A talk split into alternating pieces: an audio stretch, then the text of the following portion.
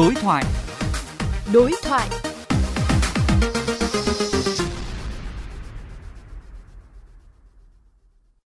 Thưa quý vị, đề xuất bỏ bảo hiểm bắt buộc trách nhiệm dân sự đối với xe gắn máy do Phòng Thương mại và Công nghiệp Việt Nam đưa ra đang thu hút sự chú ý đặc biệt của dư luận với nhiều ý kiến trái chiều. Vậy ý nghĩa thực sự của loại bảo hiểm này là gì? Vì sao phải duy trì bảo hiểm bắt buộc trách nhiệm dân sự với ô tô xe máy? Phóng viên Quách Đồng đối thoại với tiến sĩ Trần Hữu Minh, tránh văn phòng Ủy ban An toàn Giao thông Quốc gia xung quanh nội dung này. Thưa ông, hiện có một số ý kiến đề xuất bỏ bảo hiểm trách nhiệm dân sự đối với xe máy. Ý kiến của ông thế nào? Tôi không đồng ý với đề xuất này, bởi vì các vụ tai nạn giao thông thì có thể có nhiều tình huống khác nhau. Cái người gây tai nạn thì cũng có thể bị thiệt mạng luôn, hoặc là không có khả năng chi trả để khắc phục những cái thiệt hại do họ gây ra. Nếu những cái vấn đề này mà không được giải quyết thì các cái vấn đề về công bằng, về an sinh xã hội cũng sẽ bị ảnh hưởng rất nghiêm trọng.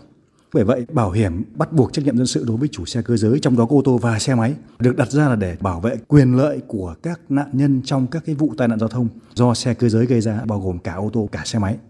Điều này thể hiện rất rõ cái ý nghĩa nhân đạo của chính sách. Bởi vì khi mà chúng ta có một nguồn để chi trả cho các cái vụ tai nạn giao thông mà xảy ra do xe máy, thì điều này đã đảm bảo cái nguồn hỗ trợ đủ lớn và kịp thời cho các nạn nhân tai nạn giao thông do xe máy gây ra và giúp nhanh chóng khắc phục những cái tổn thất về người và tài sản mà không phụ thuộc vào việc cái người chủ xe máy đó có khả năng chi trả hay không. Bản chất và ý nghĩa thực sự của loại bảo hiểm này là gì thưa ông? Trên thế giới cũng như tại Việt Nam thì vẫn đang diễn ra xu hướng cơ giới hóa phương tiện đi lại. Và phương tiện cơ giới luôn luôn được xem là một cái nguồn nguy hiểm, thậm chí là nguồn nguy hiểm cao độ, kể cả đối với xe máy khi mà đi với tốc độ cao. Thế nên là để bảo vệ cái quyền lợi của các cái nạn nhân trong các cái vụ tai nạn giao thông do xe cơ giới thì cần duy trì chính sách bảo hiểm bắt buộc trách nhiệm dân sự đối với chủ xe cơ giới trong đó có cả ô tô và xe máy để đảm bảo các cái chủ xe khi mà mua bảo hiểm, thì họ sẽ được bảo hiểm chi trả cho các cái hậu quả mà họ có thể gây ra khi tham gia giao thông trên đường công cộng.